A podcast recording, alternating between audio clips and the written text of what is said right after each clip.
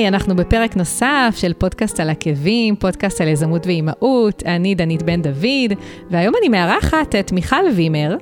מיכל היא תרפיסטית באומנות ומדריכת הורים, והיא הבעלים של המרכז לפענוח ציורי ילדים והדרכת הורים, והיא גם נשואה ואימא לשלושה ילדים. מה שלומך, מיכל? מצוין, מה שלומך? כיף להיות כאן. כיף שאת כאן סוף סוף, כמה זמן אנחנו מנסות לתאם את הריאיון הזה. לגמרי, עם כן. כל הסגרים והקורונה. נכון, נכון. אז אני ממש שמחה שאת פה, ואנחנו הולכות לדבר היום אה, על הרבה הרבה דברים. קודם כל, את כבר עצמאית 20 שנה, אז יש לך המון תובנות בטח, וטיפים ככה לשתף, מהניסיון שעברת. כן. וגם אה, נדבר קצת על אה, ציורי ילדים, שזה תחום העיסוק שלך היום. אה, גם נדבר על אה, מה ניתן לגלות באמצעות ציורי ילדים, אה, לאיזה דברים צריך לשים לב, וככה כל מיני דברים מעניינים, וגם יש לנו שאלה של מאזינה בסוף. אני רק רוצה להגיד כמה מילים לפני שנתחיל. אני רוצה להגיד שאם אה, מישהי שמאזינה לנו כרגע, אה, אם את מתעניינת בהקמה של פודקאסט משלך, אז אני מזמינה אותך להיכנס לאתר שלי. אני נותנת שם המון מידע חינמי על פודקאסטים, אה, גם בווידאוים, יש לי גם אה, מדריכים חינמים באתר. האתר נקרא אודיובריין, הוא נמצא בכתובת audiobrain.co.il, בתפריט וידאוים. אה, וזהו, ושיהיה המון בהצלחה. אנחנו נתחיל. אז מה שלומך, מיכל? מצוין. מה שלומך? בסדר גמור. אז uh, נשמח ככה שקודם כל קצת תספרי על עצמך, קצת תרחיבי על העיסוק שלך נכון להיום, ונחזור קצת אחורה, ממש להתחלה, מה עשית לפני, ואיך הגעת בכלל לעסוק בתחום המרתק הזה של ציורי ילדים? Um, האמת שתמיד, תמיד אהבתי להקשיב לאנשים. זאת אומרת, uh, במסלול היום שאני מלמדת, יש לי תמיד uh, כאלה שבאות לקראת גיל 40 ורוצות לשנות מקצוע. וזה מקסים בעיניי, זה מקסים בעיניי, כי זה לגמרי משהו שקורה. יש לי חברה מאוד מאוד טובה שעבדה כל השנים בהייטק, ופתאום הלכה אחרי הכישרון שלה, אחרי צילום, והיא צלמת בחסד. וזה נראה לי משהו שהוא אה, מקסים והוא לגמרי אפשרי לעשות כזה שינוי. אני עצמי תמיד אהבתי להקשיב לאנשים, תמיד הייתי אה, בחלק של הפסיכולוגיה. אה, התחלתי עם תואר ראשון בפסיכולוגיה, וממש עניין אותי ה... אה, חיפשתי עוד כלי, אה, מה, אה, חוץ מהדיבור, איך עוד אנשים אה, מביעים את עצמם, mm-hmm. ולמדתי כמה שנים טובות גרפולוגיה, וואו. ומשם בגלגול האחור הגעתי לציורי ילדים, שזה היה צבעוני וזה ממש אני, והתחלתי, התחלתי ממש בלחקור את זה בעצמי. למדתי אצל כמה מורות שהיו כאן אז בארץ, אבל בעיקר הלכתי לאוניברסיטאות, לא היה אז uh, גוגל, ו, ופשוט ישבתי שם וחיפשתי בכל מיני ספריות בעולם, מחקרים על התחום הזה של הציורי ילדים. ונכנסתי לזה עוד ועוד ועוד, ואספתי ציורים בכל הזדמנות, והתנדבתי בגני ילדים, מועדוניות של ילדים בסיכון. ו... ואספתי ואספתי, וכאילו גיליתי עולם שזאת שפה חדשה. להבין מה ילדים מרגישים. וזה מה שמאוד מאוד אה, תפס אותי, ואני חייבת להגיד שזה בא יחד עם האימהות.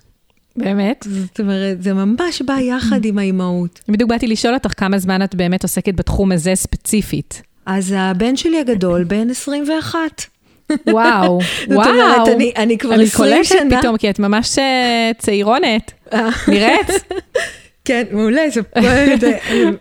אני לוקחת את המחמאה.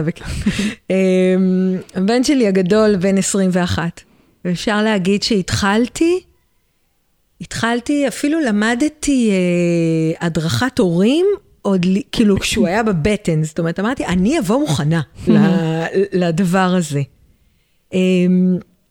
אבל הדרכת הורים נטו אף פעם לא הספיקה לי, כי הרגשתי שרק אה, רק, אה, נשענים על מה שההורים אומרים. Mm-hmm. והציורי ילדים נתנו לי את הנקודת מבט של הילד. נכון.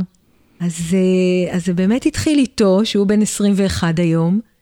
Uh, הבת שלי, שהיא בת 16 היום, אז uh, כשהיא הייתה בבטן, כתבתי את הספר שלי. וואו. Uh, איך קוראים לספר? לספר הראשון קראו ציורים מדברים, לספר הנוכחי, המדריך השלם לפענוח ציורי ילדים. שזה בעצם ספר, ספרים להורים, לתת להם כלים בעצם? זה גם להורים, זה גם לאנשי מקצוע, זה לכל מי שמעניין אותו אה, ללמוד את השפה החדשה הזאת, שנקראת אה, ציורי ילדים, mm-hmm. וכל מה שילדים שופכים פנימה. וואו. והבן הקטן שלי, בן 14, אה, ו... ויחד איתו בעצם הוקם הבית ספר של ההכשרה על הדבר הזה. אז בעצם אפשר ממש להגיד שהיזמות והאימהות, כאילו הם, הם היו יחד כל הזמן. כן, אני, מה כאילו זה מזדהה עם זה? כן, שכאילו הילדים שלנו גם אה, דוחפים אותנו למשהו. נכון. אה, להיות אימא, אבל גם עוד משהו למען עצמך כאישה. נכון, מזדהה מאוד. ממש, יש בזה המון כוח ש... שכאילו פתאום מגיע עם הילדים. כן. זאת אומרת, משהו שלא, אני לא הכרתי למשל קודם, בי. ו- וזה לאו דווקא משהו רומנטי. נגיד, עם הבת שלי היה לי הריון בסיכון גבוה. הריון מאוד קשה. Mm-hmm. וכל הזמן אמרו לי, תעשי הפלה, ואולי הילדה לא בריאה, וזה, וכאילו, מתוך הרצון לא לבכות כל ההיריון, mm-hmm. כתבתי את הספר. זה לא, זה לא כאילו שישבתי עם הספר בבתי קפה וכתבתי אותו בעת נוצה וכאלה. כאילו, כן. כאילו, לפעמים אנחנו עושות את ההתפתחויות האלה שלנו מתוך כאב, כאילו, מתוך איזושהי אה, אובדן דרך, אני לא מוצאת עצמי, לא mm-hmm. טוב לי איפה שאני נמצאת, ולפעמים ילדים נותנים לזה איזה פוש. נכון, כזה. לגמרי. כאילו, זה לא, זה לא נצנצים, כאילו, זה לא בקטע כזה. כן. יפה. האמת, אני חייבת לשאול את זה כבר עכשיו, כי אז זה יברח לי, וזו שאלה, אני חושבת, ממש אה, אותי מאוד מאוד מסקרנת. הילדים שלך, אה, כשהם הבינו במה אימא שלהם עוסקת, הם לא הרגישו באיזשהו מקום שאת כאילו סוג של קוראת אותם? כי זה נורא מזכיר לי, כשמישהו קרא לי אה, בכף היד, אני, לא, לא בכף היד, הוא קרא לי בכתב. בכתב uh, שלי, והוא אמר עליי דברים מאוד מאוד נכונים. אני זוכרת שפשוט לקחתי ממנו את הדף ואמרתי לו, אוקיי, זהו, מספיק. כי לגמרי. הרגשתי שהוא ממש נכנס לי ככה לא, לאישיות ולקורא, ממש מצליח לקרוא אותי. אז קודם כל זה באמת חלק מהאומנות. Mm-hmm. זאת אומרת, גם לתלמידות שלי, אני אומרת להם, אל תפענחו את הציורים של הילדים שלכם, כאילו בבית תהיו רק אימא. Mm-hmm. גם אני ממש למדתי את זה על בשרי, זאת אומרת, אני ראיתי שאני לא אובייקטיבית עם הילדים שלי, שאני רואה שם או רק בעיות, mm-hmm. או רק uh, מושלמים מושלמים. זאת אומרת, אני לא באמת רואה את ה... למה הילד זקוק ממני כרגע. אני הרפאתי את זה מאוד מהר, וכמו שאומרים, לא הבאתי את העבודה הביתה. כן. Um, לימים הם גדלו והם אפילו ביקשו ממני שאני אגיד להם, כאילו, מה את רואה פה בציור? מה זה, מה זה? אבל אני מאוד uh, מאמינה שצריך כאילו, צריך uh, לעצור את זה שם, ו... ולתת לילד uh, לבטא את עצמו. זאת אומרת, אני יכולה להגיד להם mm-hmm. מה זה אומר, מה זה אומר, ואז הם יגידו אולי מה, מה זה מדבר עבורם. הדבר השני זה שזאת אומנות בפני עצמה, לדעת לדבר את המשמעויות. להגיד אותם בצורה שבן אדם לא ירגיש את מה שאת הרגשת עכשיו, שלא ירגישו שפולשים, ש... שתרגישי שמישהו אה, נותן לך יד mm-hmm. ו... ועוזר לך אה, לעבור את המשוכה הבאה. לא משהו חודרני. וזה האומנות של איך, אה, איך אומרים את הדברים בצורה שכאילו משאירה לך כבוד כבן אדם לאמירה שלך, כאילו בקצה העיפרון לא רק יש אה, כתב יד או ציור, יש גם בן אדם. כן, נכון. אז כאילו, אז הרעיון הוא כזה, זאת אומרת, לתת משמעויות שיעשו לך... אה, שיעשו לך הבדל שם, כאילו, כן. שאת תביני שמישהו מצטרף אלייך. כן. טוב, עם ילדים גם ממש צריך להיות סופר סופר רגישים, אה, אני חושבת, לדעת גם לדבר אליהם. עם ילדים ועם מבוגרים בכלל. כן. אני חושבת שבכל אחד מאיתנו יש ילד בפנים. נכון. והלימודים שלי אחרי התואר הראשון בפסיכולוגיה ותואר שני בתרפיה באומנות, ואחרי זה המשכתי ללימודי פסיכואנליזה, מראים לי כל הזמן שבכל אחד מאיתנו יש נפש מאוד מאוד עדינה, שצריך כאילו לדעת איך לגשת אליו בעדינות כדי לאפשר לו לצמוח. נכון. לא... כן, כן. אומנות, כמו שאמרת. כן. אומנות. אז רציתי ככה לשאול אותך, אה, באמת ככה אמרת שהיית מדריכת הורים, ואז התחלת לשלב את הציור, אה, זאת אומרת, חיפשת את המשהו הזה. אה, איך הגעת בכלל, ממש, כאילו, איך פתאום הבנת שזה מה שאת רוצה לעשות? זאת אומרת, לעסוק בכלל בתחום הזה. כאילו, זה, ממה, היה... זה היה איזשהו אירוע ספציפי, זה היה משהו, זה היה איזה רגע כזה, כאילו, מה, מה, מה הדרך שכאילו הובילה אותך לשם, אם הייתה? אני חושבת שהולדת הבן הבכור שלי. אוקיי. Okay. זאת אומרת, אני בגיל 21, אני לא רציתי לנסוע להודו, לא רציתי לנסוע לדרום אמריקה, אני רציתי להתחתן ולהוליד ילדים. כאילו, אני רציתי להיות אימא. מין אה, דבר שכזה, לא יודעת, היום אני מסתכלת לאחור, אומרת, איך לא היית בהודו? ו... אבל אני ממש רציתי, וכאילו, ו- ו- ורציתי לעשות את זה כמו שצריך. זאת אומרת, אמרתי, אני אלמד את זה. אני אלמד את זה, אני אדע את זה. אה, זו הסיבה שכאילו פנית בכלל לתחום הזה של הדרכת הורים? פניתי לפסיכולוגיה. ומהפסיכולוגיה, okay. כאילו בין תואר ראשון, אחרי תואר ראשון פסיכולוגיה, אה, התחתנתי ונכנסתי להיריון, ולא ראיתי את עצמי ממשיכה לתואר שני. זה לימודים מאוד uh, אינטנסיביים. כן. אמרתי, טוב, אני אעשה איזה הפסקה קלה, אני אלמד איזה לימודי תעודה או משהו כזה קליל, שיאפשר לי גם לגדל את הילד שלי עכשיו, כאילו לא משהו מבוקר עד ערב ולימודי סטטיסטיקה ודברים mm-hmm. כאלה. אז אמרתי, אוקיי, אני אלמד קצת הדרכת הורים, אני הולכת להיות אימא, אני אלמד על הדרך גם בשביל עצמי וכן הלאה. ובתוך זה התחלתי עם הציורים, וזה קיבל פוש ועוד ועוד ועוד. אני זוכרת שבאחד הפעמים בקבוצה של הלימודים, היה דיון על מאבקי כוח, ומישהי סיפרה שהילדה שלה קשקשה על כל הכיסאות של הפינת אוכל, והרסה, והרסה הכל, וכולם דיברו על מאבק כוח, ואיפה הילדה בודקת את הגבולות שלך, וכל מיני כאלה. נשמע הגיוני. לגמרי, ואז אני בהפסקה ניגשת אליה ואומרת לה, תגידי, אבל אפשר לראות מה היא ציירה על, ה... על השולחן, על הכיסא, על השולחן? ופתאום אמרת לי, כן, אני צילמתי את זה, ואני מסתכלת, ואני רואה שם כל מיני סימנים שלימדתי את עצמי דרך הציורים לאסתטיקה, לעיצוב גרפי, לילדה שהיא ממש כישרונית. ילדה קטנה בת שנתיים, אבל רואים כבר שם את הכישרונות. ואני אומרת לה, תקשיבי, הילדה שלך ממש מוכשרת, זאת אומרת, היא פשוט מחפשת איך לבטא את עצמה בכל מיני דברים. ולפני בערך אה, שמונה שנים, אה, היא כותבת לי פתאום בפייסבוק, היא כותבת לי, תקשיבי, הילדה סיימה אה, זה, עיצוב גרפי בוויצו צרפת, שתדעי, אני זוכרת את מה שאמרת לי, ככה, וכאילו, וזה היה כל כך מצחיק, כי זה לקח את כל ההדרכת הורים לכיוון אחר. ממש. לכיוון שאומר, רגע, מה הילד הזה מנסה להגיד לי? זה גם כאילו מדהים, אני חושבת למשל, הבן שלי, הוא גם, אה, איזה חווה שעשינו סדר פסח וזרקתי את כל הציורים שהוא עשה, אבל אה, הוא לא ישמע את הפודקאסט. מותר גם לצלם אותם לאבא, אם רוצים סדר. האמת, אנחנו סורקים חלק, מה שכאילו ממש זה, אנחנו סורקים. אז אה, זה כאילו עוזר להורה, ממש, א', להתמודד עם הקושי הזה, כי למשל הבן שלי, הוא מאוד גם, מאוד יצירתי, הוא מאוד אוהב לקשקש על דברים, שהם לאו דווקא דפים. ו, וזה מאוד עוזר פתאום להסתכל על זה בצורה אחרת, כאילו בלקב, לגלות הרבה יותר אה, סבלנות, הרבה יותר אמפתיה, הרבה יותר אה, חמלה. אה, בדיוק. וזה כאילו ממש מדהים, כי כאילו אני פתאום מרגישה אשמה על הפעמים שהוא התחיל אה, לקשקש פה על כל מיני דברים, על הרצפה, על אה, רהיטים. זה ממש, לי עכשיו, נניח בתור אימא, זה נותן לי הרבה... כאילו... זה עוד שפה. כן, ממש, כאילו, mm. גורם לי לראות את הדברים ממקום אחר. ממש. בדיוק. ואז אפשר להבין משם, זאת אומרת, לאורך השנים ממש בניתי כל מיני שיטות. להבין דרך הציור מה הסיבה שילד מתפרץ בזעם, מה הסיבה שילדה מפתחת עצירות, מה הילדה, הסיבה שילד אה, אה, אה, מתעורר בלילה בסיוטים. ומה שמדהים זה שילדים גם מראים את הפתרון שהם צריכים.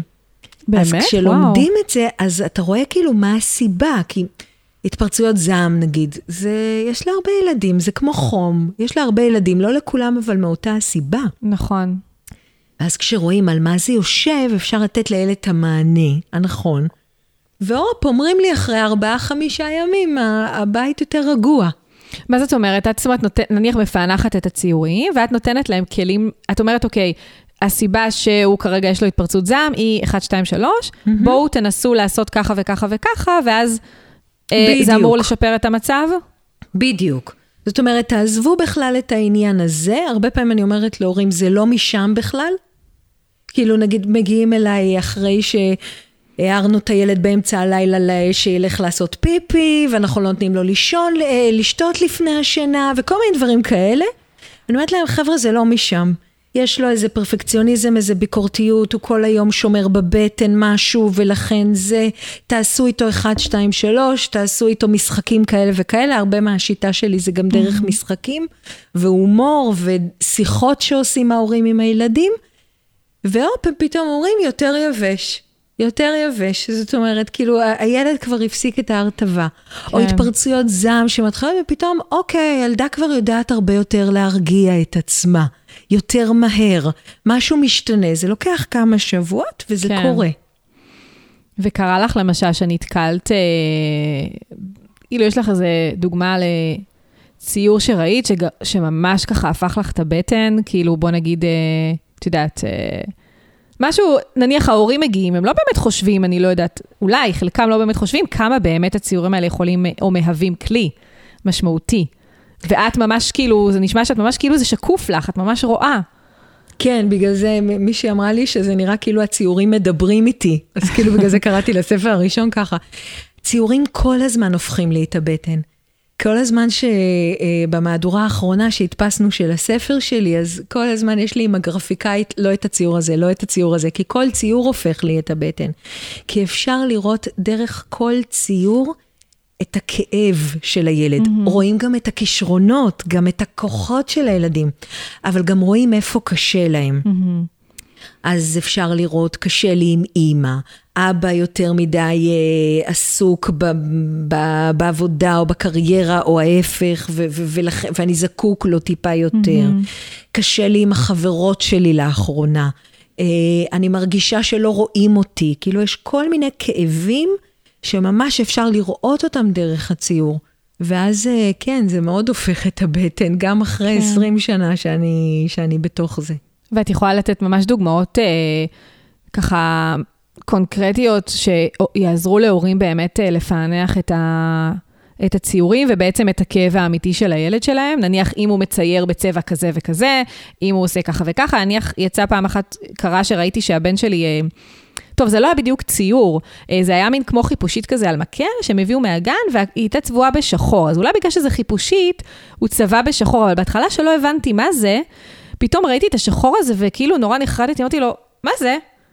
ואז הוא אמר לי, זה חיפושית. אז אמרתי, אוקיי, אז הגיוני שהיא בשחור, כי כאילו אני גם לא רגילה לראות אותו צובע בצבע הזה. אז כאילו השאלה אם יש נניח סימנים מובהקים שאפשר לתת להורים ככלי. יש המון סימנים. זאת אומרת, יש כמה דברים. יש סימנים שאני יכולה לתת עכשיו, יש לי פורום בפייסבוק שנקרא פענוח ציורי ילדים עם מיכל, ששם mm-hmm. התלמידות שלי בשנה ב' מפענחות. וואו. אז אפשר להצטרף ולשים ציורים מתי שרוצים, יו. ותלמידות שלי כאילו מתאמנות על זה. וואי, אנחנו נשים קישור uh, כן, באתר הפרק. ב- ב- בשמחה. Uh, תלמידות שלי עושות סטאז', אז אפשר גם כאילו, כאילו להצטרף לסטאז' שתלמידות עושות. יש כל מיני כאילו ממש גם עזרה ממשית וליווי. בגדול, יש הרבה מיתוסים בציורי ילדים. זאת אומרת, קודם כל הצבע השחור לא בהכרח אומר מצוקה, וילד okay. אוקיי. שמצייר אה, סורגים לא אומר שהוא מרגיש אה, כלוא, וילד שמצייר גשם לא אומר שהוא עצוב אה, ובוכה, ושמש קטנה לא אומר שאימא קטנה וחסרת משמעות עבורו, כל מיני דברים כאלה. בגדול, אמ, אני חושבת שכמעט כל אימא ואבא יכולים לזהות מתי הציור של הילד שלהם קצת אה, משתנה. אה, זה כאילו שמו ציור של ילד אחר במגירה של הילד שלי, mm-hmm. אז קודם כל שהציור משתנה באופן קיצוני. זאת אומרת, ילד צבע עד היום בהמון צבעים ופתאום עובר לצייר ציורים בצבע אחד.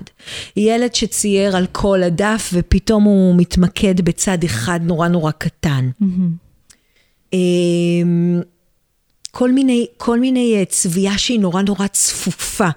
נורא, כמו, כמו צוואר תפוס. אוקיי. Okay. זאת אומרת שהצביעה נראית מאוד מאוד מאוד צבי, אה, צפופה ונוקשה. אה, כל, כל הסימנים האלה הם סימנים של שרירים. זאת אומרת, הם סימנים שה, שהשריר שלנו מתוח, הוא צובע אחרת. אוקיי.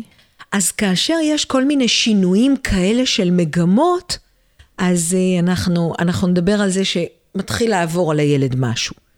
כמובן שבדרך כלל גם הורים יודעים להגיד, הוא יותר מתוח, היא יותר עצבנית, הוא יותר, אה, הוא לא רוצה לפגוש חברים, היא שינתה את הרגלי האכילה שלה. זאת אומרת, יש משהו בהתנהגות שהוא מאוד, אה, שהוא מאוד משמעותי ומשתנה. וכשאת נפגשת עם הורים, את מבקשת מהם ציורים של נניח לאורך תקופה? זאת אומרת, חשוב לך שיבואו? אוקיי. אני הכי אוהבת להשוות ילדים קודם כל לעצמם. כן. קודם כל לעצמם. לכן אני מבקשת 30 ציורים, שצוירו גם בבית, גם בגן, גם אצל אה, סבתא. אוקיי. זאת אומרת, לראות איזה פריסה של הילד בכל מיני מצבי רוח. אוקיי. כדי, uh, כדי להבין מי הוא, מי הוא באמת ולמה הוא זקוק. אז הם מביאים, 30 זה האידיאלי, אפשר גם לעבוד עם פחות.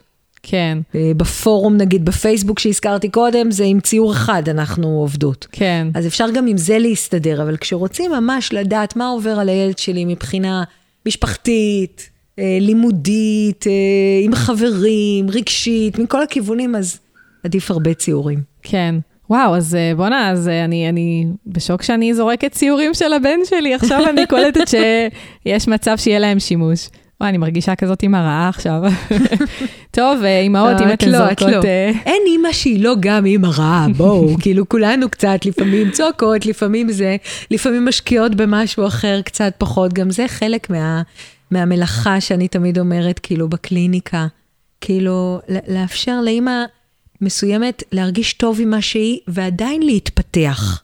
כן. ועדיין לשאול את עצמה אם אני אימא כמו שהייתי רוצה להיות. זה לא במקום, זאת אומרת, לא צריך להלקות את עצמך כל הזמן בשביל להתפתח באימהות. כן, נכון. טוב. בכל מקרה, הגעתי למסקנה שמהיום אני אתחיל לשמור יותר ציורים. כן.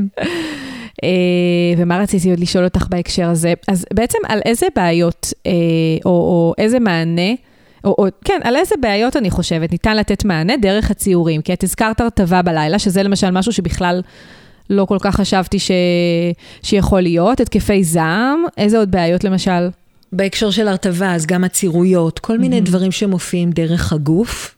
אה, כאבי ראש, כאבי בטן, כל מיני דברים שהם יותר פסיכוסומטיים. Mm-hmm. זאת אומרת, הרטבה ב-99.9% מהמקרים, אתם תלכו לרופא והוא יגיד לכם הכל בסדר מבחינת הילד, זה רגשי. כן. Uh, עצירות גם, אז אפשר כאילו לעזור עם קצת תוספי תזונה וזה, כי הילד כאילו שכח את ה... איך להתרוקן או משהו כזה, אבל זה שוב על בסיס רגשי. זה לא כן. לא שילדים לא יודעים. Uh, מעבר לזה, כל מיני uh, מאבקים בתוך המשפחה, חוסר שיתוף פעולה, יחסי אחים, מריבות בין תאומים, גירושים שעוברים ורוצים להכין את הילדים או להתמודד עם כל מיני. כל הבעיות התפקודיות, הילד לא רוצה ללכת לגן, לא רוצה ללכת לבית ספר, אין לי חברים, אף אחד לא רוצה לשחק איתי, או שתלטן, מרביץ. כל הנושא של הכל. שיח סביב מסכים, mm. התמכרות למסכים, כל הדברים האלה, הבסיס שלהם הוא רגשי, כן. וילדים מציירים למה הם זקוקים. כן, וואו, איזה מדהים. אז אם למשל, אני גם עוד מיתוס, אולי זה מיתוס, אולי זה לא. איך ילד שבאמת מצייר ככה ציורים שהם מאוד, אה, כאילו הכי הפי-הפי כזה, וקשת. במקרה הבן שלי התחיל לצייר קשתות אה, המון צבעוניות, ממש, משקיע בצבעים. והמון סמיילי, המון פנים כאלה מחייכים, כאילו, מה זה, מה זה, זה אומר משהו או שזה לא בהכרח? אז קודם כל צריך לראות את הציור, אבל בגדול קשתות בין כמה הבן שלך עכשיו? חמש, תכף חמש. חמש, אז זאת ממש וריאציה לפני כיתה א'. ווריאציה שמראה בשלות לקראת למידה של אה, קריאה וכתיבה. Mm-hmm. הארגון שבו מציירים את הקשת, לעשות את האדום ואחרי זה את הכתום ואת הצהוב, כל הסדר והארגון הזה, כן. קשור ל- לסדר וארגון ליכולות שצריכות לבוא לו אחר כך כשהוא ילמד לקרוא ולכתוב. Mm-hmm. הסמיילים וכל האלה, הייתי שמה לב שהוא לא מתאמץ מדי, זאת אומרת שהוא לא נכנס לתפקיד המרצה, על להיות בסדר, על להיות הילד טוב. אוקיי. יכול, שוב, צריך לראות איך זה כן, נראה, כן. איך זה נראה בציור עצמו. אה, כי הרבה פעמים המעבר לכיתה א' מוריד באופן משמעותי את כמות הצחוק של ילדים ביום, ממש מדדו וואו. את זה במחקרים. ויש ירידה של שני שליש בכמות הצחוק של ילדי גן צוחקים לעומת ילדי א'. יש למה? משהו... בגלל שזה ממש מערכת חינוך שונה, והכל פתאום זה בית ספר, וזה רציני, וזה לימודים. בדיוק, בדיוק. ויש וואו. שם משהו שמוריד את המשחקיות בצורה מאוד משמעותית. זאת אומרת, גם אם הלימודים הם יותר משחקים, וזה זה עדיין ספר, זה עדיין מחברת, זה פחות למידה בטבע. כן. מתוך דברים מסוימים. מי יותר, מי פחות, יש מערכות כאלה ויש מערכות כאלה, ובכולם באמת מערכות החינוך שלנו. אה, יש אנשים טובים כמובן, ויש שמנסים ו- ועושים חשיבה סביב הדברים האלה, ופגשתי בעולם, אני עושה מחקרים אה, על, על ילדים ועל ציורי ילדים גם בעולם, פגשתי מערכות חינוך הרבה יותר גרועות, אבל גם יותר טובות. ו- והמשחקיות יורדת משמעותית. ויחד איתה, פתאום גם מפסיק הציור, פחות צחוק, פחות משחק. יותר כן. מה, מה אני צריך לעשות. אוקיי, וואו, לא חשבתי על זה, אבל כן, זאת אומרת, זה משהו שבאמת מאוד uh, מטריד אותנו, איך יהיה כשיעבור לבית ספר, מה יקרה עם היצירתיות שלו, האם, האם היא תיפגע, האם uh, פתאום uh, דברים ישתנו. וואי, מחקר, uh, כאילו, לא, לא ידעתי, אבל נשמע מאוד הגיוני, האמת. בדיוק. עכשיו, יחסית, יכול להיות שכנראה המערכת אה, אה, מ- מפצה מתישהו בהמשך, כי עדיין אנחנו ידועים, גם בעולם, בתור מאוד יצירתיים. זאת אומרת, אנחנו כן יוצאים ממערכת אנחנו עם יצירתי. אנחנו עם כן. שאומרים לנו ככה, עושים ככה, כאילו כזה, אבל, אבל, אה, אבל יש שם איזה משהו כילדים, שהילדים עוברים, עוברים אה, תקופה לא פשוטה בילדות שלהם. כן, וואו. טוב, הרבה, קודם כל יש פה הרבה חומר למחשבה, גם לי ואני בטוחה שגם למאזינות. אה, אבל לא, לא סיכמנו, זה נשמע כמו משפט סיכום של, הזה, של הפרק, אבל ממש לא. רציתי האמת יותר לגעת באמת, אה, אם ככה נגענו בפן המקצועי של הציורים והפענוח ואיך ו- וכאלה, גם ככה יותר בפן האישי.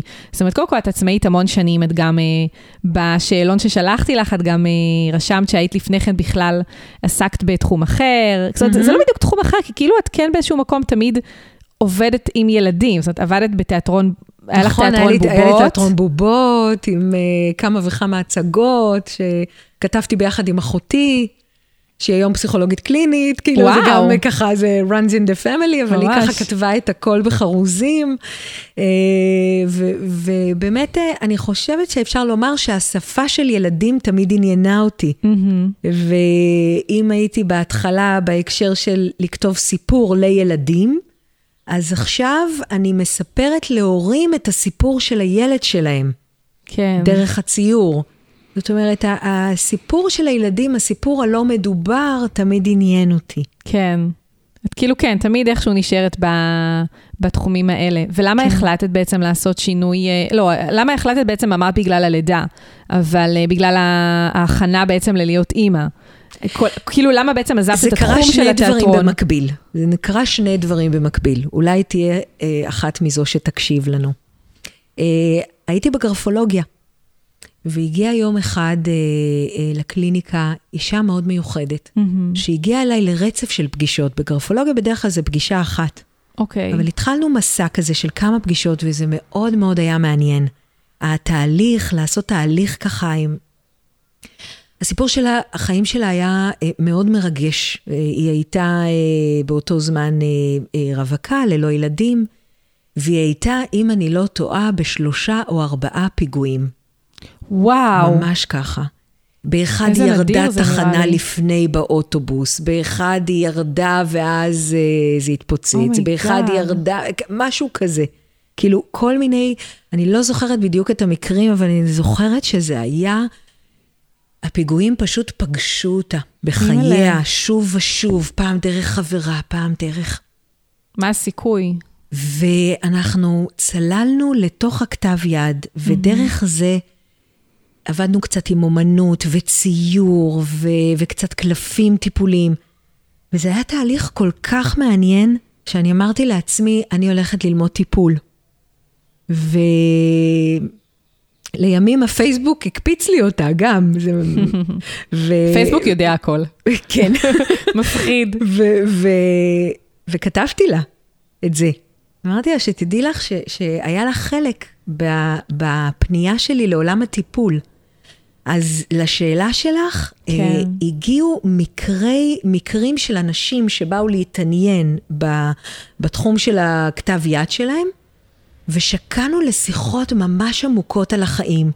והגיעו זוגות שפתאום דיברו על תכנים של טיפול זוגי, והגיעו אנשים כמו הגברת הזאת, והיו עוד מקרים מאוד מאוד מרגשים, עם סיפורי חיים מדהימים, ואמרתי לעצמי, אני חייבת ללכת ללמוד טיפול, אני חייבת, mm-hmm. כי, כי זה מה שאני אוהבת, אני אוהבת להקשיב ל, ל, לסיפורים של אנשים. ואת ה, את ה, את הדבר, זאת אומרת, את הגרפולוגיה וכל הטיפול הזה עשית במקביל לכך שהיית מפעילה של תיאטרון אה, בובות כן, לילדים, הכל כן, היה במקביל. כן, ואז יש איזושהי נקודה בהקשר לשאלה שלך, כאילו בחייה של כל עצמאית, mm-hmm. שצריך רגע להסכים להפסיד משהו כדי להרוויח. כן. זאת אומרת, איזושהי נקודה שאתה צריך רגע לחתוך. כי אה, באותו רגע, גם ב state of mind שלי, אהמ. זאת אומרת, זה לא, זה לא לקום בבוקר ולעשות הצגות לילדים, ואחר הצהריים לפגוש, אה, להחליף בגדים לחליפה וזה, ו- ולשבת מול משפחה. זה כאילו, אצלי זה לא התרחש ביחד, למרות אהמ. שאמרת נכון, שזה עדיין שפה של ילדים, זה עדיין אותו עולם, אבל כאילו לפעמים צריך לעשות, אני באה בכלל מהתחום של התיאטרון, כאילו כשהייתי בת אה, עשר שיחקתי בהבימה. די. אה, נבחרתי מאלפי ילדים להצגה שקראו לה המלך מתיה הראשון. די. אני זוכרת שראיתי את, את שייקה אופיר מאחורי הקלעים, אה, אה, מחליף כאילו את החולצה מתחת ל... הוא שיחק שם כמה דמויות. אני לא, אני רגע, אני בשוק עכשיו. כאילו, המלך מתיה הראשון, זוכרת את ההצגה הזאת? זה כאילו היה שנת, אה, אני יודעת מה, 85? לא נעים לי להגיד לך, הייתי בת שלוש, אז לא, לא זוכרת. זה היה חוויה אדירה, כאילו גם אודישן מטורף בתוך אה, זה, וזה גם היה הפעם הראשונה שהתיאטראות הבינו שהצגות לכל המשפחה זה הדבר הבא. וזאת הייתה הצגה ענקית עם המון תפאורות, שייקה אופיר, זיכרונו לברכה, שיחק שם מלא מלא דמויות. ואני זוכרת שאני מסתכלת עליו מאחורי הקלעים, והוא מחליף את הטישרט מתחת לבגד. וואו. וכששאלתי אותו, למה? כאילו, הרי את הטישרט לא רואים. הוא אמר לי, אני מחליף דמות, אני מחליף הכל. כאילו, וזה היה, מה זה שיעור? זה היה שיעור כשחקנית, כאילו, כן. למה עושים שם. וזה היה שיעור לחיים, זאת אומרת שאת צריכה לעשות איזה state of mind. לגמרי. זאת אומרת, את צריכה להגיד, אני זאת. ואז זה קורה. זאת אומרת, זה, זה, אז באיזשהו מקום היה צריך לעצור שם. היה צריך לעצור שם, אה, להגיד תודה על הפרק הזה, ולהגיד, אני הולכת עם כל הקופה על הדבר הזה של הפסיכולוגיה של העזרה לאנשים. כן. זה וואו. ככה דבר אחד שככה, נקודה בזמן כזה. שלהסכים להפסיד כדי להרוויח, ממש לגמרי. משהו כזה. זה משפט מעולה, בדיוק עובר לי בראש ככה, אוקיי, זה אני אשתמש כציטוט לאינסטגרם. זה בדיוק, תקשיבי, לה, להסכים להפסיד כדי להרוויח, זה כאילו... נכון. אני חושבת שגם הרבה יכולות להזדהות עם זה, כי באמת אה, הרבה מהנשים שאני מכירה, וגם חלקן ראיינתי, באמת עוסקות או, או התחילו באמת כ, אה, אה, בכמה תחומים. ואז היה תחום אחד שבאמת השתלט ולא הייתה ברירה, אלא באמת לוותר פשוט על משהו כדי ללכת, בכל ה... ללכת על כל הקופה עם אה, בדיוק, משהו אחד. עכשיו, אני חייבת לומר לך שאנחנו הנשים עושות את, ה... את השינויים דווקא בהדרגה. זאת אומרת, נגיד, כשבאות אליי ללמוד, לפתוח קליניקה וזה, אני אומרת להם, אל תעזבו את עבודת הבוקר, אפשר גם וגם. זאת אומרת, כן. זה לא כאילו, זה לא חייב להיות זה במקום זה.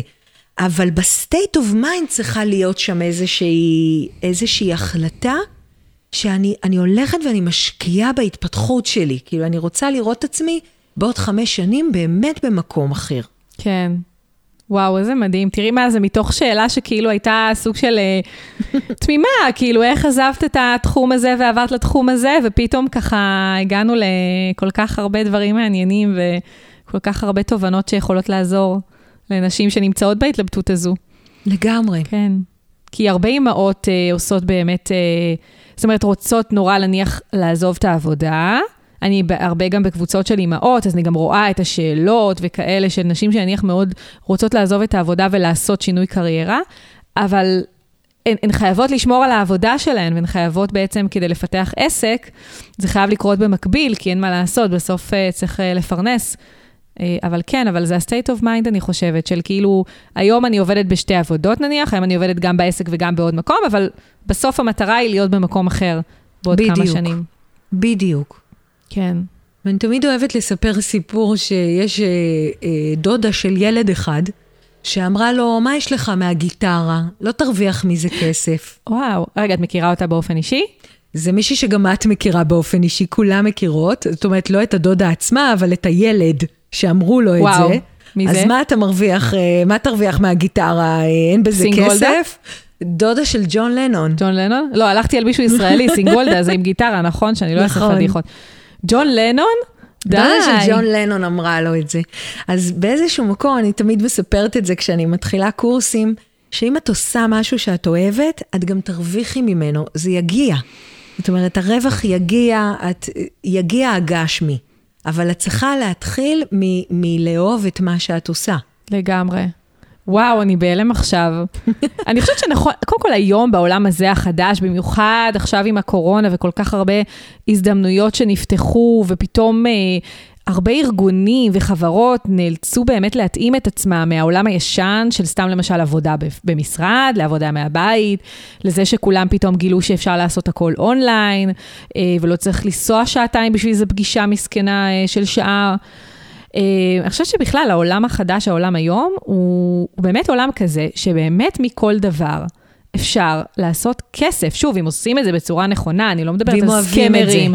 כן, נכון. ואם אוהבים את זה, אפשר ממש, אני מנסה להיזכר באיזה משהו שככה, כאילו אין לי, אין לי איזה דוגמה כרגע שעולה לי לראש על משהו ייחודי כזה שראיתי, אבל... Uh, אבל בכלל, בכל תקופת הקורונה ראיתי המון פרסומים בפייסבוק של כל מיני דברים מעניינים. המון, וגם הנושא של לעזור לאנשים, כאילו אני בקורונה, תלמידות שלי בקורונה, עבדנו יותר קשה בכל הסגרים. כאילו, אנשים היו צריכים עזרה ועדיין. כן. זאת אומרת, כל הנושא הזה של לעזור לאנשים, מי שאוהבת את זה, כן. יש בזה כל הזמן עבודה. זאת אומרת, אנשים נכון. כל הזמן צריכים את, ה, את התמיכה הזאת, את ההתלבטות המשותפת. נכון, נכון, לגמרי. יפה, אז רציתי ככה עוד קצת אה, לשאול אותך אה, לגבי, אם ככה נעזוב שנייה את העניין של באמת המעבר מהתיאטרון לעסק, אני רוצה לשאול אותך באיזה נקודה, נכון היום אמרת שיש לך בית ספר, Mm-hmm. זאת אומרת, את ממש מלמדת, את מכשירה בעצם, אה, נשים וגברים? זה בעיקר נשים, בעיקר נשים? האמת. איזה קטע. הגברים יכולים לבוא, אבל, אה, אבל זה בעיקר אה, קבוצות של נשים.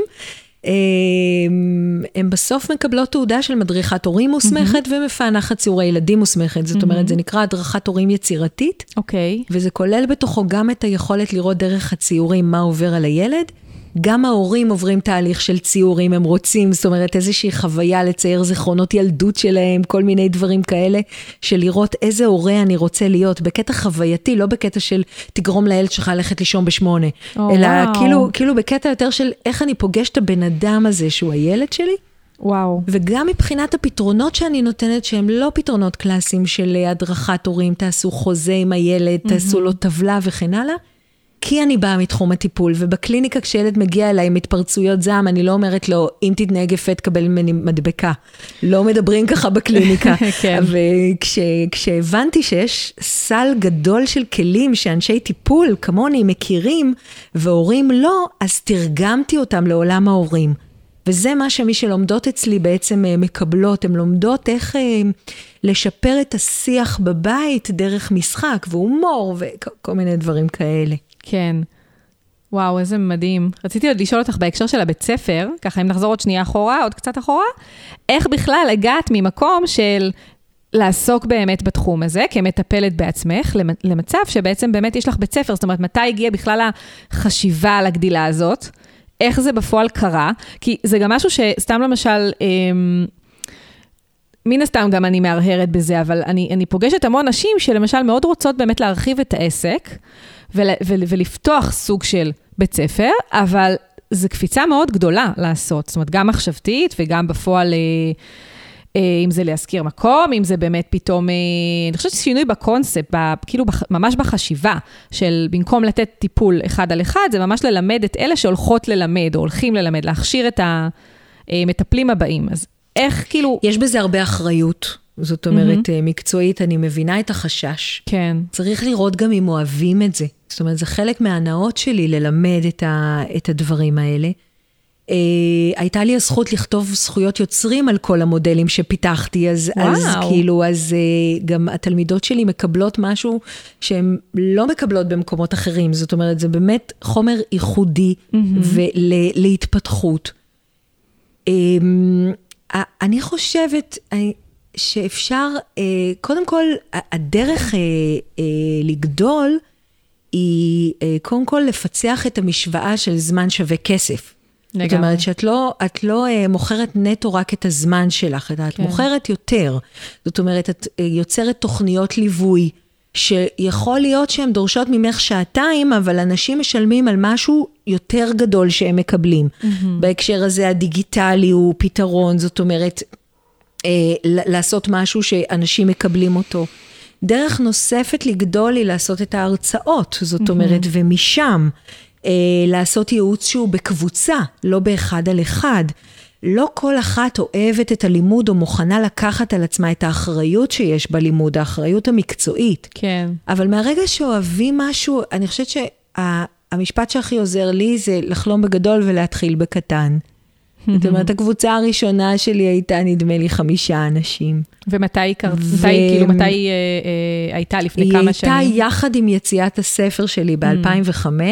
שם הייתה הקבוצה הראשונה, אני עדיין זוכרת את השמות של האנשים. וואו. ו- וזה לא היה בהתחלה מסלול של שנתיים. זה היה בהתחלה... אה, המסלול הוא שנתיים? המסלול כרגע הוא שנתיים. וואו. זאת, אז כאילו, אז מתחילים בקטן, מתחילים במה שיש, וכאילו, ו- ועולים לאט לאט. עם האנשים. האנשים יודעים להגיד למה הם זקוקים. ואם נכון. קשובים לזה ומוכנים לשנות, אז נוצרת גדילה. כן. אמ, אני נמצאת היום גם במקום שאני חושבת שאולי יש עצמאיות שמקשיבות לנו גם, של עד כמה נכון לך לגדול, למשל. כן, זאת אומרת, אנחנו שאלה. בעולם נורא קפיטליסטי של תגדלי ותגדלי ותגדלי עוד ותגדלי עוד. ובאיזשהו מקום גם יש איזו נקודה שלדעתי כל אחת גם צריכה להסתכל לעצמה ולהגיד לה, מה עושה לי טוב? כי גם לרוץ אחרי הדברים האלה כל הזמן, כל הזמן, אה, לא בהכרח עושה טוב לכולם. זאת אומרת, גם כאן יש איזושהי עצירה. כן. אה, אה, נגיד, אה, אה, במהלך הקורונה לימדתי, לימדתי בזום, פנו אליי פנתה אליי מישהי מברלין, אמרה לי, בואי תרימי את הכפפה וזה, ותלמדי אותנו ישראליות בחו"ל וזה וזה וזה, ולימדתי בחו"ל, אבל אני חייבת להגיד לך שעם החזרה פה לחיים בארץ, אני לאט לאט כאילו גונזת את הדבר הזה, כי אני אוהבת ללמד פרונטלי. רגע, מה זאת אומרת עם החזרה לארץ? כאילו, עם החזרה פה בארץ, לזה שאנחנו חוזרים לפרונטלי, ואולי אה, אה, עוד מעט הקורונה תעבור. חשבתי שפספסתי משהו בשיחה שהיית בחו"ל, ואני רגע, אה, לא אה, זוכרת אוקיי. שדיברנו על חו"ל. הבנתי, לא, לא. חזרה לפרונטלי, כן. בדיוק, החזרה לפרונטלי, אז, כן. כאילו, אז כאילו, אני פתאום, אני מגלה שאני נורא אוהבת ללמד בפרונטלי. נכון. ופנו אליי מכל מיני אוניברסיטאות, ורצו שאני אלמד בקבוצות של 50 איש, וזה לא מתאים לי. זאת אומרת, אם את שואלת אותי, עוד עצה לעצמאיות זה באמת רגע להיות נאמנה לעצמך, כי אפשר uh, להתבלבל שם בדרך. נכון. לגמרי, כי מצד אחד יש את התשוקה למה שאנחנו בעצם עושות ורוצות באמת, כאילו, רק, רק תנו לנו במה ו, ובאמת אה, לדבר על הנושא. מהצד השני, על תחום העיסוק הכוונה, מהצד השני, לא באמת כל uh, הצעה שנקבל היא הצעה שנכונה לנו. זאת אומרת, אני מאוד מאוד מסכימה ומאוד מזדהה עם זה, כן. וכאן אני רוצה להגיד שבאיזשהו מקום זה גם איזשהו אני מאמין להורות בשבילי. זאת אומרת, אין איזה ספר אחד נכון לאיך לגדל ילדים. כן. אין איזה ספר אחד שאומר איך תהיי אימא טובה. באיזשהו מקום, הורה טוב מבחינתי הוא הורה שואל, הוא הורה בודק. Mm-hmm. בכל נקודה בזמן, שואלת, האם זה טוב לי? האם המינונים כרגע, הורות, קריירה, נכונים לי? כן. האם זה עושה לי טוב? האם אני, אם אני רוצה יותר זמן עם הילד שלי, אז מה אני עושה בשביל זה? זאת אומרת, כאילו, כשאנחנו כותבות את התסריט של החיים שלנו. ממש. והציורים במקרה הזה מאפשרים לי להבין מה, מה ה-say האישי של הילד, או של המבוגר, כן? גם ההורים מציירים. מה מתאים לי? זאת אומרת, כן. לא, לא לכל אחד מתאים לשבת פאזל אה, אלף חלקים עם הילד שלו, זה לא עושה אותו הורה לא טוב. נכון. אם הכיף שלך זה הקריירה וזה הזה, אז בסדר, אז אפשר למנן את זה נכון, אבל אין איזה, אין איזה כלל אחד שנכון לכולם. איך כן. להיות עצמאית, איך להיות אימא. כן, זה נורא מזכיר לי שדיברתי אה, בפרק עם אה, דוקטור ענבל כהן מידן, שהיא בחינוך ביתי, היא עוסקת בחינוך ביתי, והיא גידלה בחינוך ביתי את הילדים שלה. ואני אמרתי שאני אני פשוט, אני באיזשהו מקום מאוד מעריצה אימהות כאלה שמסוגלות להיות יום שלם עם הילדים שלהם. כי אני בן אדם שאוהב את ה... אוהבת להתעסק, אוהבת את העבודה שלי, תני לשבת כל היום מול המחשב, אה, לעבוד, לעשות שיחות ייעוץ, הדרכות, סדנאות, פודקאסט, כאילו, זה, זה מה שאני אוהבת לעשות. עכשיו, כן, אני... כשהבן שלי במצב רוח טוב, אז אני גם אוהבת לבלות איתו, אבל זה במינון. זאת אומרת, כשזה עובר את המינון, אה, המינון שכאילו מתאים לי, קשה לי מאוד. כאילו, יום שלם להיות עם הבן שלי לא פשוט לי. אני מאוד אה, בדיוק. משתדלת לפעמים למצוא את הרגע שאני יכולה לברוח לחדר לעשות עוד איזה משהו. בדיוק, מה יעשה אותך מאושרת? אז יש את האידיאל הזה של אימא מבוקר עד ערב. תמיד אה, כתבתי פעם איזה מאמר שכאילו שהילדים שלי אוכלים אוכל של אימא. אימא של.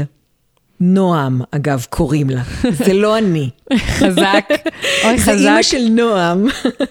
קוראים לה רותי, והיא נהדרת, ואני קונה ממנה קציצות כל שבוע, כי אם אני יעמוד ויעשה קציצות כל שבוע, אני לא אהיה אימא שמחה. כן.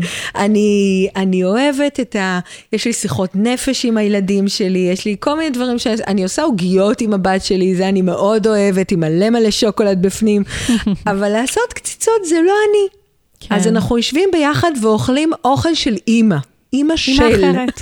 אימא וואו, אחרת. וואו, זה מהמם. בדיוק. ו... ואם אני חושבת ככה עוד טיפ לעצמאיות, אז באמת לקחת בחשבון שזו דרך ארוכה. כביכול הגעתי למקום שבו אני נמצאת היום, ואני, והבית ספר עובד, ויש לבית ספר הכרה של משרד החינוך, וכל מיני דברים כאילו מאוד מאוד גדולים. כן. אבל מצאתי את עצמי פתאום אה, שהלב שלי ממשיך לעוד מקומות.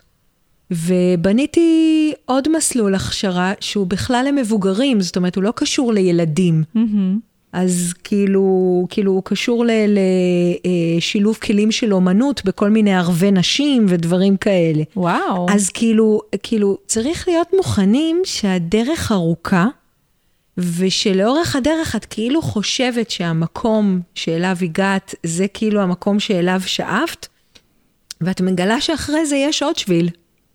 וכאילו, ופתאום את מתפתחת למקום ש... שלא חשבת. זאת אומרת, שלא... אה, זה עדיין עזרה לאנשים, זה עדיין הקשבה לסיפורים, אבל זה לא קשור כבר לעולם הילדים. למשל, ההתפתחות mm-hmm. החדשה ש... אה, שקרתה לי בתוך הקורונה. Mm-hmm. הקורונה בכלל טרפה את הקלפים אה, להרבה אנשים. מאוד. ממש, גם לטובה וגם לרעה, זאת אומרת, אה, יש ויש.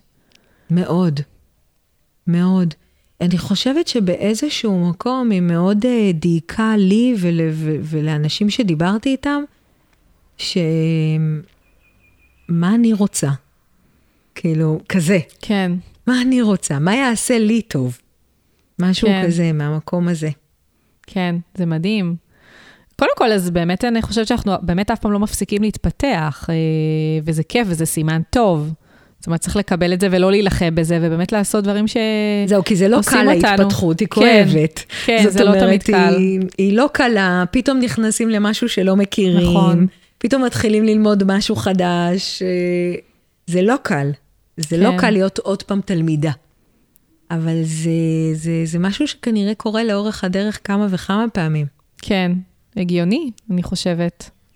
כן, הגיוני, אבל לא קל. לא קל. כן, אין ספק, ללמוד משהו חדש, את במקום שאת uh, כבר, יש לך uh, בית ספר מצליח, ואת uh, כבר כאילו מבוססת, ונתת כבר שורשים באדמה, ופתאום, הופה, כאילו... אז זה משהו שבאמת הדרך של הפסיכואנליזה ושל הבודהיזם, שאני לומדת כבר 11 שנה, מאוד uh, לימד אותי שכאילו שמורה הוא גם תלמיד, תמיד. כן. זאת אומרת, להיות, להיות תלמידה, ואני כל הזמן גם תלמידה, ולומדת בכל מיני פורומים, אה, להיות תלמידה שומר אותך רעננה. כן. שומר אותך צנועה. נכון, מאוד, ממש ככה. מאוד, כאילו, קשובה, מחפשת. אה, אין מה לעשות, זה קשה, זה קשה להיות תלמיד, אבל גם, נדמה לי פרס אמר את זה, שזה הסוד ל, ל, ל, להישאר צעיר, ללמוד. נכון, לגמרי, שהמוח שלנו גם כל הזמן יהיה בלמידה, זה מתרגל את, ה... מתרגל את המוח, כאילו לתרגל אותו כל הזמן. בדיוק. שכמה שפחות תאים יהפכו להיות אפורים. בדיוק. כן. אמ, אז בעצם נכון להיום, איך כאילו כל הבית ספר בעצם מתנהל, איך, איך, איך זה משתלב ב, ביום-יום, ש... טוב, היום הילדים שלך בעצם גדולים, נכון? אז כאילו היום זה כבר לא כל כך, אה, מאמינה שזה יותר הם פשוט. הם עדיין צריכים אותי, ואני כן. צריכה אותם. ברור, אה, תמיד. הבגרויות אה, נכנסו, הלחץ, ה- להסביר, מה, להיזכר על אחוזים, ערך וואו. משולש ומהירות כפול אה, זמן שווה דרך. Oh God. אני כבר אמרתי לבעלי שזה התפקיד שלו, זה לא אני. אני ומתמטיקה פחות. אז זה אנגלית ועברית וספרות ואזרחות, ואני שם, אני עדיין שם, במינונים אחרים. אה, אה, היום שלי בנוי לא לפי הילדים. כן, זאת אומרת, הוא, הוא תמיד היה בנוי לפי, לפי הצרכים שלי, וחלק מהצרכים שלי זה להיות באימהות. כן. אבל אה, זה לא שאם הם עכשיו פה, אז עכשיו אני איתם כל הזמן. אה, תמיד נעזרתי בבייביסיטריות כש, כש, כשרציתי לכתוב את הספר, או כש, כשרציתי להתקדם במשהו. זאת אומרת, ראיתי בזה גם משהו שזה בסדר, לא יקרה כלום שעתיים ב, בשבוע, וכאילו, ואני רגע מתמסרת למשהו. כן. אמ, ה- השהות עם המתבגרים היא אחרת, היא בקצב אחר. אה, היום זה עובד כך שאני במינונים שמתאים לי אני מלמדת, ובין לבין מטופלים. המטופל הכי צעיר שלי בן ארבע, והכי, או. והכי מבוגר בן 64, ובטווח הזה זה פשוט חיים שלמים ומרתקים, של כן. להשתתף בחיים של אנשים. ממש. ואת מעבירה את כל ההכשרות בבית ספר, או שיש לך עוד נניח אה, מורים זה שכבר... גם משהו אה, שהוא חלק מה... הוא ציון דרך ב... ביזמות, בעצמאות. כן. הייתה לי תקופה שהיו לי מורות והיו לי מדריכות, וכאלה העבירו וכאלה העבירו. אה, ולפני כמה שנים הבנתי, גם דרך התלמידות שלי שהן רוצות אותי, מהמם. וגם דרך עצמי, שאני רוצה להיות זאת שמלווה את התלמידות שלי מהפעם הראשונה שהן נכנסות בדלת ולא יודעות מה זה פענוח ציורי ילדים, ועד הרגע שבו הן מקבלות אה, את המכתב תודה הראשון שלהן, את העציץ, את הפשטידה, התלמידות שלי מקבלות אה, שרשרת, מישהי קיבלה לאחרונה. כאילו מה, מהמשפחה שהיא מלווה, מדהים. ולהיות שם איתם, את כן. כל הדרך הזאת. יכול להיות שזה פחות כלכלי, יכול להיות שיכולתי להיות יותר... אה, זה גם איזושהי החלטה אה, לשמור על זה קטן, ביתי.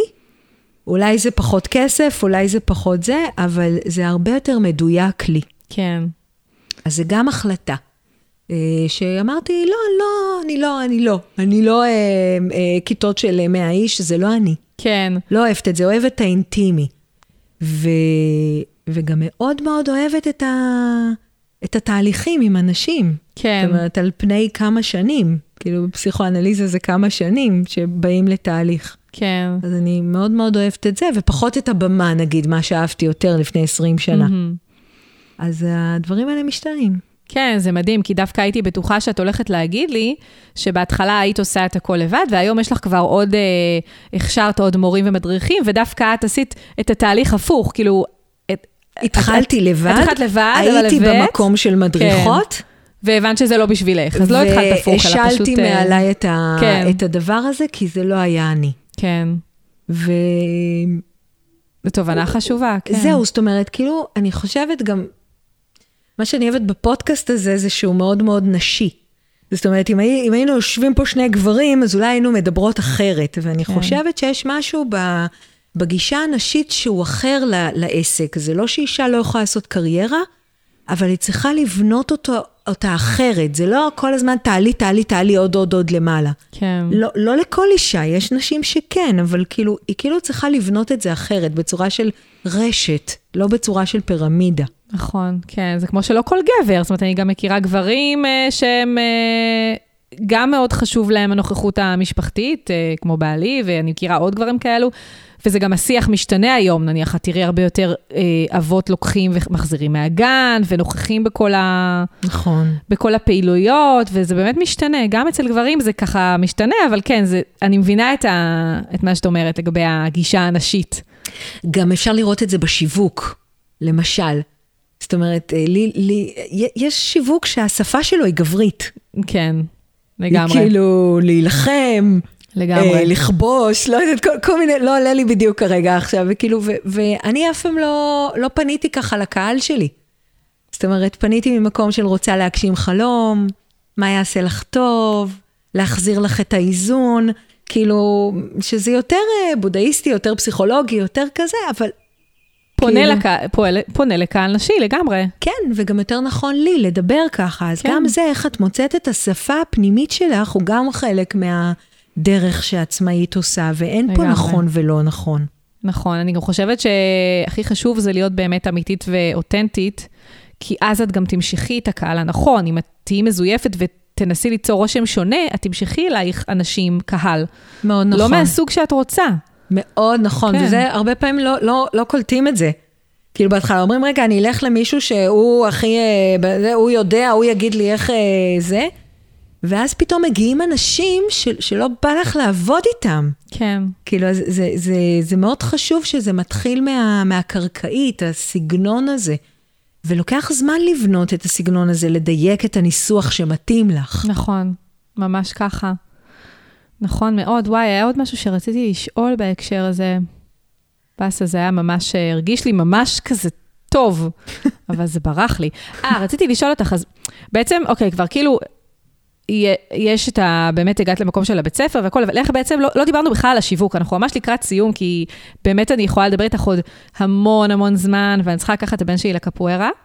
אה, אז אה, אני באמת ככה, אולי בכמה מילים, כאילו, איך באמת אה, אה, השיווק שלך העיקרי, איך השיווק של העסק, של הבית ספר, אה, מה, מה הכלים העיקריים שבהם את משווקת? האם זה סתם למשל ממומן? האם זה בעיקר אה, סרטונים? אמרת, פשוט דיברת על איך את מדברת, אז, אז זה ככה העלה לי פתאום את השאלה הזו. אמ, זה עבר המון דרכים. כן, זאת אומרת, זה עבר המון להניח. וריאציות. כן, אמ, אני עושה המון השתלמויות לאנשי מקצוע ודרך זה מגיעים. אני אוהבת, אה, אני חושבת שברגע ששומעים אותי, כמו הפודקאסט הזה נגיד, אז מבינים לאן באים. שזאת כן. הדרך הכי טובה. אה, אני חייבת לומר ש... אה, אני, אני כן משתמשת בממומן. אה, אבל רק לפני שנה התחלתי. זאת אומרת, עד אז באמת אה, מצאתי את הדרך אה, לקהל שלי. הרבה מהתלמידות שלי מביאות חברות, זאת אומרת שאחת מספרת לשנייה. כן, אמ, שיווק של בית ספר הוא באמת, זה- זה לא רק השיווק שלו, לקח זמן לבנות אה, חבילה שאנשים מבינים שתוביל אותם לעבודה. וכשהבנתי שזה מה שצריך לקרות, אז אה, אה, נעשתה חשיבה שלמה שלי ושל הצוות, כאילו ש, שאני עובדת איתם, אה, כאילו מאחורי הקלעים, איך ליצור לאנשים מצב שבאמת הן עובדות במהלך הלימודים ואחריהם. ואני חושבת שזאת אה, החשיבה המרכזית. איך יוצרים מצב שתלמידות המצטיינות אצלי מסיימות את הלימודים עם ארבע משפחות משלמות. וואו. זאת אומרת, הן נמצאות במצב שהן יכולות ביום שישי מ-8 עד 12 לקבל ארבע משפחות, וזה כבר קורה בתוך הלימודים. אז איך עושים את זה? כן. וזאת החשיבה שהייתה, שיצרה אוקיי. גם מצב שאנשים באו. זאת אומרת, זה לא תעודה וזהו, זה כן. ממש להתחיל לעבוד, לקבל ממני פרסום, למשל בפורום הזה שדיברתי עליו, כן. לקבל ממני משפחות לסטאז', אמ, וכמובן לקבל הכשרה עד שמקבלים את המכתב תודה. אז אמ, אה, להיום אנשים לא רוצים רק ללמוד, הם רוצים לגמרי. גם לעבוד בזה אחר כך. וזאת החשיבה המרכזית שלדעתי עשתה את השינוי הכי גדול ב, אה, בפנייה. כן, וואו, זה מדהים. אני חושבת שזה טיפ שהוא נכס, אני חושבת, לכל מי ששוקלת, או בוא נגיד, אה, שוק, כן, שוקלת את הצעדים לה, להתרחבות. זאת אומרת, באמת, לה, לא רק באמת להקים סוג של בית ספר או מרכז הכשרה שייתן תעודה, והנה יש לי תעודה של כך וכך, אלא באמת לעזור בצעדים הראשונים. לגמרי. וזה הכי קל לתת תעודה ולהגיד שיהיה לך בהצלחה. זה מה שקרה לי בהמון מקומות שלמדתי בהם. יצאתי החוצה, לא ידעתי מה לכתוב על הכרטיס ביקור, לא ידעתי מאיפה מוצאים את הלקוחות בכלל, כל כך הרבה שאלות. כן. וכשהדבר הזה קורה תוך כדי תהליך הלימודים, כשאת במעטפת מקצועית ועם עוד חברות, את יוצאת החוצה בחוויה אחרת לגמרי. כן, וואו, ממש. אני זוכרת שזה זה נורא מזכיר לי את הסיפור שהיה עם אחותי, שהיא בעצם למדה אה, אה, לק ג'ל, והיא למדה בעצם אה, להיות, אה, לא יודעת איך קוראים לזה, טכנאית ציפורניים, משהו כאילו, לק ג'ל, כל מי שסוג של קוסמטיקאית כזה. אה, ובאמת היא סיימה את הלימודים, וכאילו, אוקיי, ומה אני עושה עכשיו? לא לימדו אותי שיווק, לא לימדו אותי איך אני צריכה להשיג לקוחות. כאילו, אני זוכרת שפשוט היה לנו איזשהו שיח על זה, כאילו, אני, כן היה משהו בקטנה. אבל לא, זה לא היה מספיק. זה בדיוק. היה ממש להתחיל עכשיו להבין מאיפה אני מתחילה להביא לקוחות. בדיוק. בדיוק, וצריך לתרגל את זה, וצריך לתרגל את זה כשאת תחת מטריה, כן. שאומרים לך, זה לא נכון, אבל זה כן נכון. כן. ואז את, את מתחילה להבין איך לנהוג על המכונית הזאת. כן. אבל את חייבת לצאת החוצה בשביל לדעת את זה. נכון. וואו, זה מדהים. איזה יופי. וואו, קודם כל, נתנו, אנחנו כבר מדברות שעה. אה, ואני ממש רוצה, יש לנו כאן שאלה של מאזינה שממש חשוב לי לשאול אותה. אוקיי. Okay. כי ככה היא פנתה אליי בפרטי. אה, אז אנחנו נעבור לשאלה הזו, ואז אנחנו ככה ניפרד מהמאזינים והמאזינות. אז זו שאלה של אה, אנונימית, נקרא לה נועה. אז קודם כל, היא אומרת, קודם כל, תודה רבה על הפודקאסט הזה, כי אני בדיוק בדילמה ואשמח להתייעץ. בפעמים האחרונות, בני בן הארבע חזר מהגן עם ציורים, כשבציורים הוא צייר רק אותו ואת בעלי. דוגמה לציור, הוא בעלי, בית, היא כאילו מתארת בעצם את הציור, אה, הוא אה, בעלי, בית, שמיים ושמש, הוא ובעלי מחייכים ושמחים, הצבעים אופטימיים ונעימים, הכל בסדר בינינו, הכל בסדר בבית. מה יכולה להיות הסיבה לכך שאני לא מופיעה בתמונות? וואו, סיטואציה לא פשוטה. ממש, ממש, אבל, אבל אה, קודם כל, היא אומרת בסוף בתמונות, זאת אומרת, היא אומרת ברבים. בת- זאת אומרת, אז כן. השאלה שלי היא האם בכל הציורים שבהם הוא מצייר את המשפחה, הוא מצייר רק את אבא.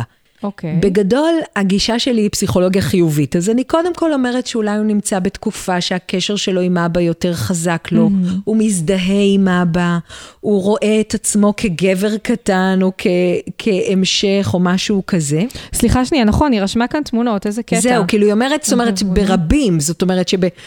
בכל הציורים, או שזה קרה רק אוקיי. פעם אחת? אם זה קרה רק פעם אחת, ניחא. אוקיי. הייתי אומרת, בואי, בואי עוד נעקוב אחרי זה. היא רשמה בפעמים האחרונות, זה כאילו העתקתי את זה מה... כן, מה שהיא אוקיי. שלחה לי. עכשיו, באמת, קודם כל צריך, ציורים זה כמו חלומות, זאת אומרת, כן. לפעמים אנחנו לא מופיעים שם, זה לא אומר שאת לא משמעותית בחייו של הילד, כן. אבל בדיוק בשביל זה הקמתי את הפורום בפייסבוק.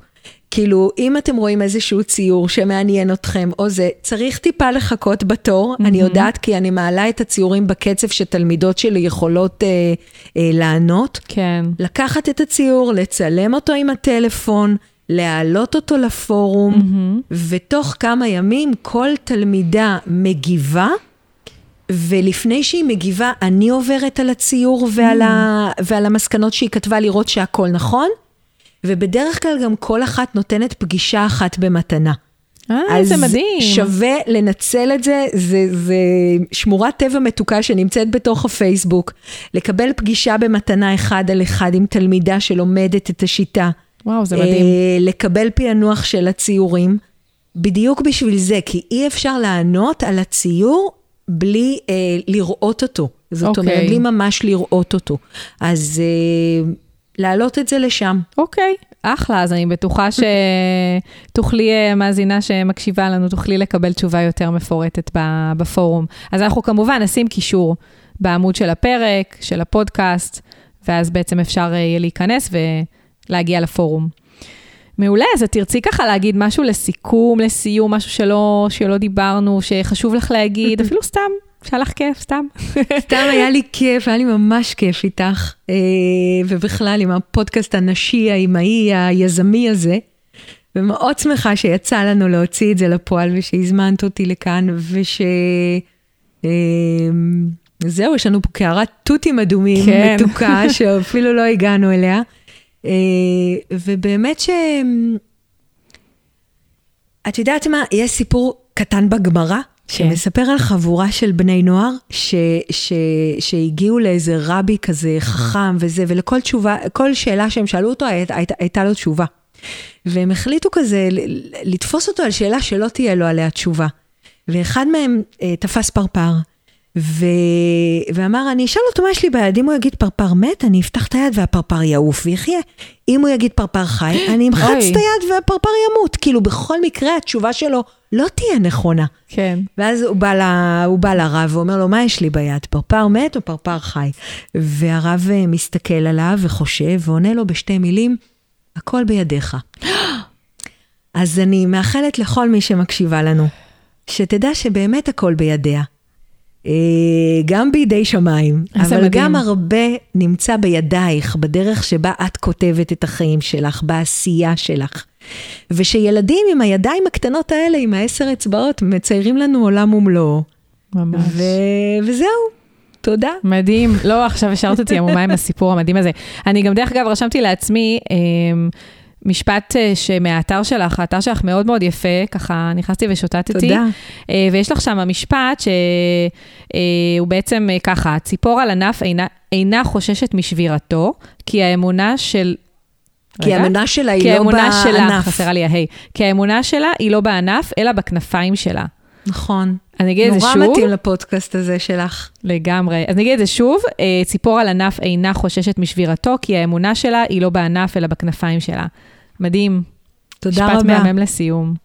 אז תודה רבה, מיכל, היה לי ממש ממש כיף. גם לי. ותודה למי שהאזינה לנו. כמובן שכישורים גם לפורום של מיכל ולאתר של מיכל ולפייסבוק והכל, יהיו באתר uh, של הפרק, בפודקאסט.hills.co.il. תודה שהייתן איתנו, שיהיה לכם המשך יום נפלא. ביי ביי. ביי.